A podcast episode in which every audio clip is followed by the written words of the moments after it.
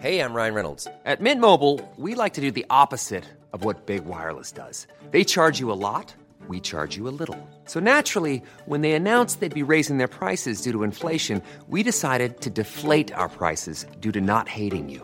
That's right. We're cutting the price of Mint Unlimited from $30 a month to just $15 a month. Give it a try at mintmobile.com slash switch. $45 upfront for three months plus taxes and fees. Promo rate for new customers for limited time. Unlimited more than 40 gigabytes per month. Slows. Full terms at mintmobile.com. Many of us have those stubborn pounds that seem impossible to lose, no matter how good we eat or how hard we work out. My solution is PlushCare.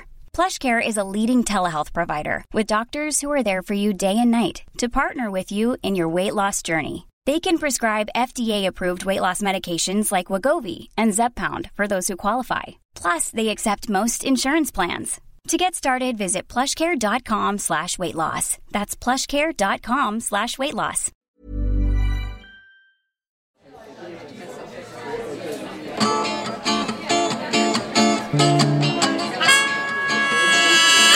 Hello and welcome to a Spark special We're collaborating with the Children's Society. to bring you stories on the theme of awkward age.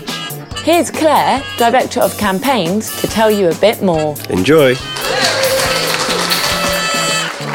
So thank you all very much for coming tonight. For those of you who might not have heard of the Children's Society, we're a national charity that works to improve the lives of vulnerable um, older teenagers. Predominantly, we work with 10 to 18 year olds, and we do that work through running direct services um, where we work one to one with those young people. But we also campaign to change laws and policies. Tonight's theme is awkward age. I think we've all been there. We've all been that age, so I'm sure there's going to be some great stories that we're going to hear. Many of the young people we work with, they're at an awkward age right now, but they're also dealing with some quite serious issues in their lives. Um, many of the young people we work with might be suffering from mental health problems, domestic violence, poverty, exploitation. So, for those young people, um, the issues are seriously awkward. That's the name of our campaign. And what we're trying to do is get the government to provide more support to these young people because at the moment, the help just isn't there.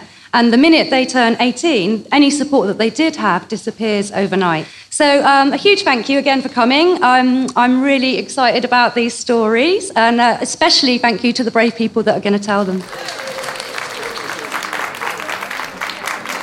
That was Claire, Next up, Kate.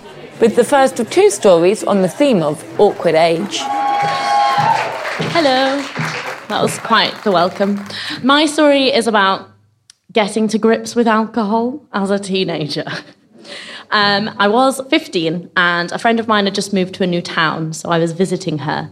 And um, in visiting her, I met this new group of cool people, and they were older than me and cooler.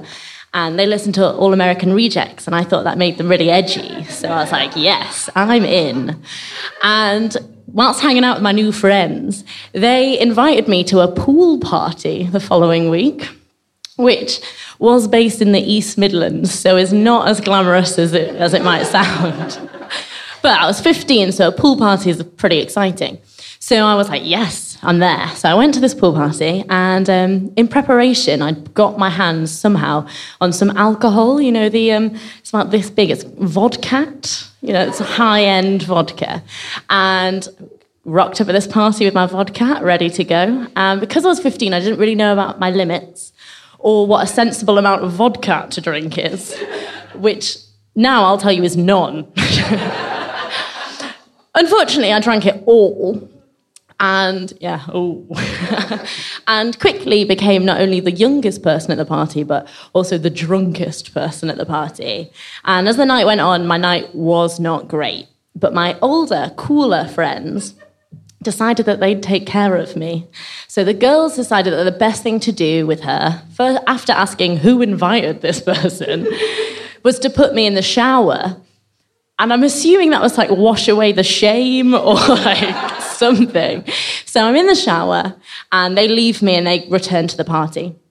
And I, I don't have very many memories of the evening, but I have this really clear picture of being in this like shower cubicle with my hair like the girl from the ring and like hearing Green Day faintly in the background, thinking, oh no, I'm not being held back from East Midlands' greatest pool party. no, no, no. So So I broke out of my watery prison and returned triumphantly to the party, naked. to which point, everyone is now seriously questioning who invited this person to the party. And the, the older, cooler girls are like, this is this is out of our hands now. This is too far. And so they alerted the, the party adult who was barricaded in the room. Um, she'd barricaded herself. We, were, we weren't feral. And um, she came out, looked at me once. She questioned who had invited her, and then decided that I needed some clothes, a bucket, and some bread. So I'm sat down, and she's giving me this bucket, and a little bit like a duck is just feeding me bread. And unfortunately for my 15 year old self, this isn't the lowest point because I then decide that I don't like this bread and I don't like brown bread. So I throw the brown bread at the mum in her face while shouting, I don't like brown bread. and understandably, the mum decides it's time for this person to go to bed and put me to bed. They probably barricaded me in the room to, to stop any returns. And I, I, woke up in the morning feeling dreadful and with this like distinct feeling in my stomach that I had not got to grips with alcohol that night. And probably on reflection, still haven't quite got to grips with alcohol. Um, and that is my story. So thank you for listening. And in one really weird twist of events, I haven't seen the host of this party in 15 years, and on the way here tonight, bumped into him on the corner.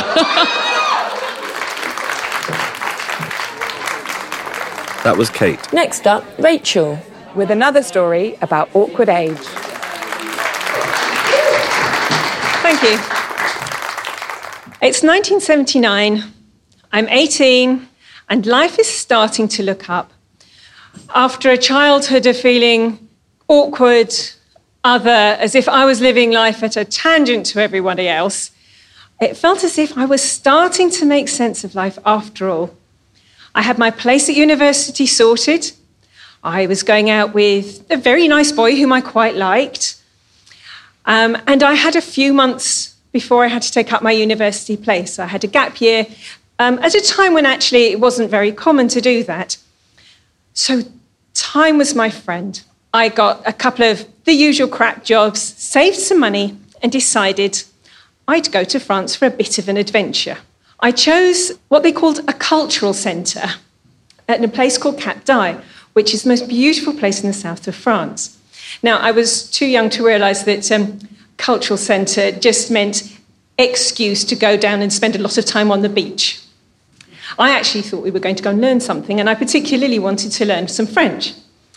So I said goodbye to the very nice boy I quite liked, said goodbye to my family, trotted off on the train, got to the south of France, got to the cultural centre, and saw the sea. It was so blue, the sky was amazing, it was the most glorious summer. The walls were so white, they were glimmering with an almost azure sheen. I saw the other people there, and I felt as welcome as a pork sausage in a synagogue. Because everybody else was taller than me, was slimmer than me, was more tanned than me, was everything more than me, and my confidence that had been growing a little bit went plummeting right down to my shoes. But there I was, and I wasn't about to turn around and go home and face the shame of not having managed this little tiny adventure. So I girded my loins and, in my absolutely appalling French, started to try to make friends.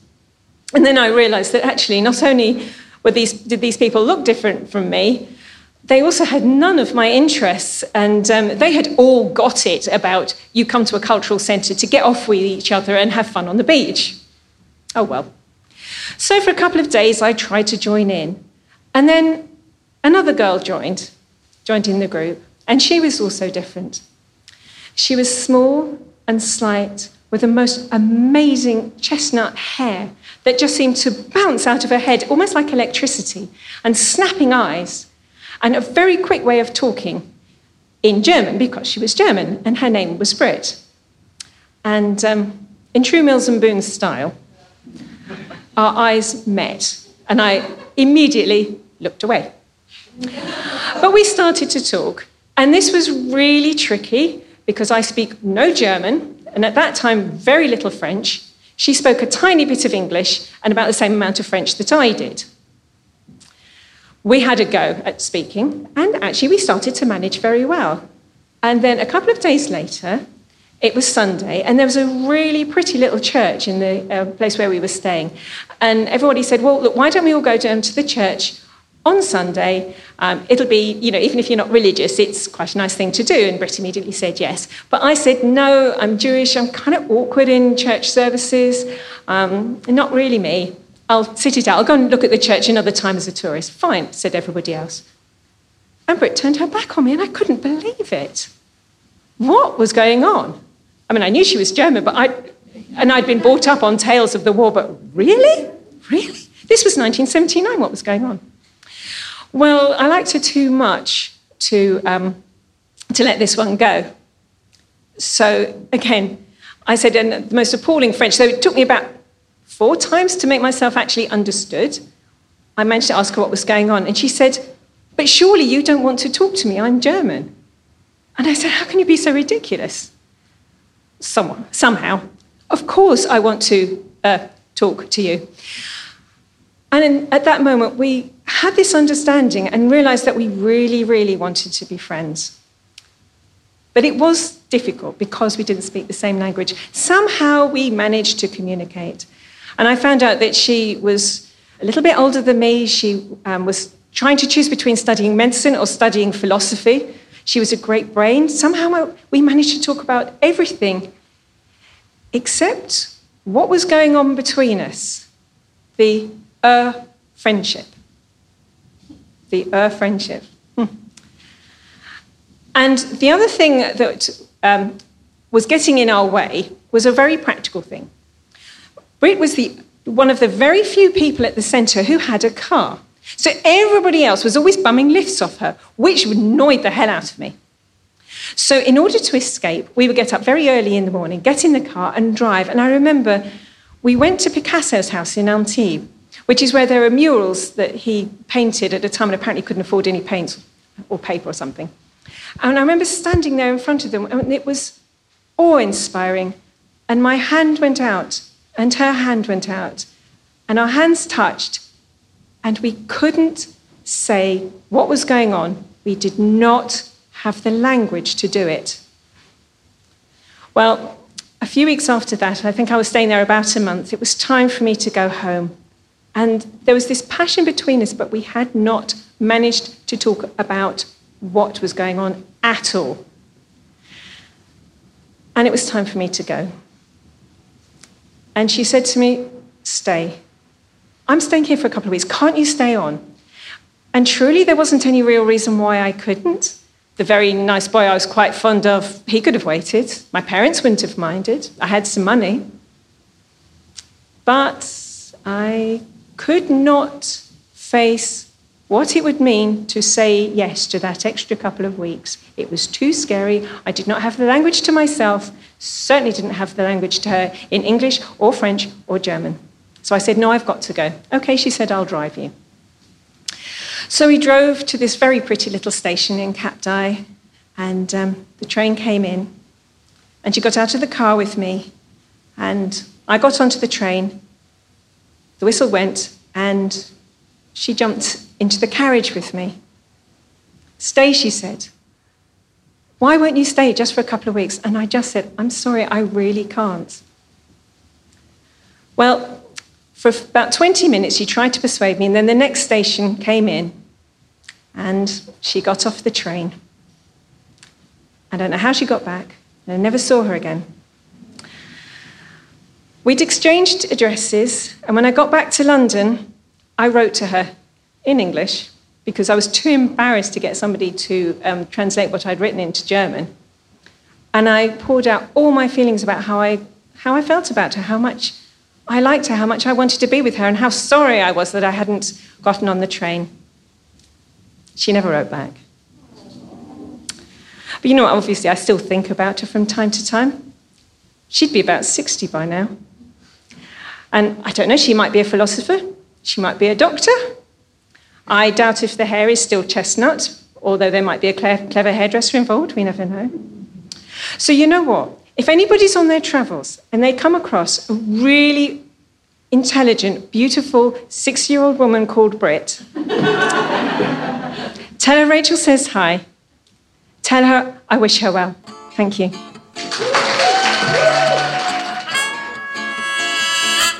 Thanks for listening to Spark True Stories. If you love what we do, Help us spread the word by leaving us a review on iTunes or wherever you listen to your podcast. to hear more true stories, or to see a live event. Visit stories.co.uk.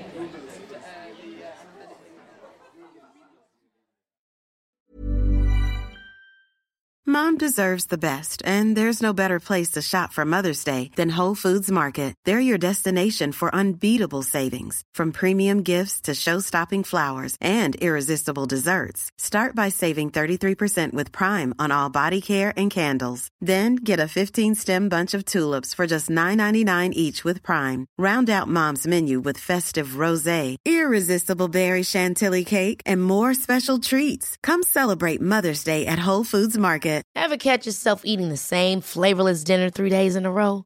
Dreaming of something better? Well, HelloFresh is your guilt free dream come true, baby. It's me, Keke Palmer.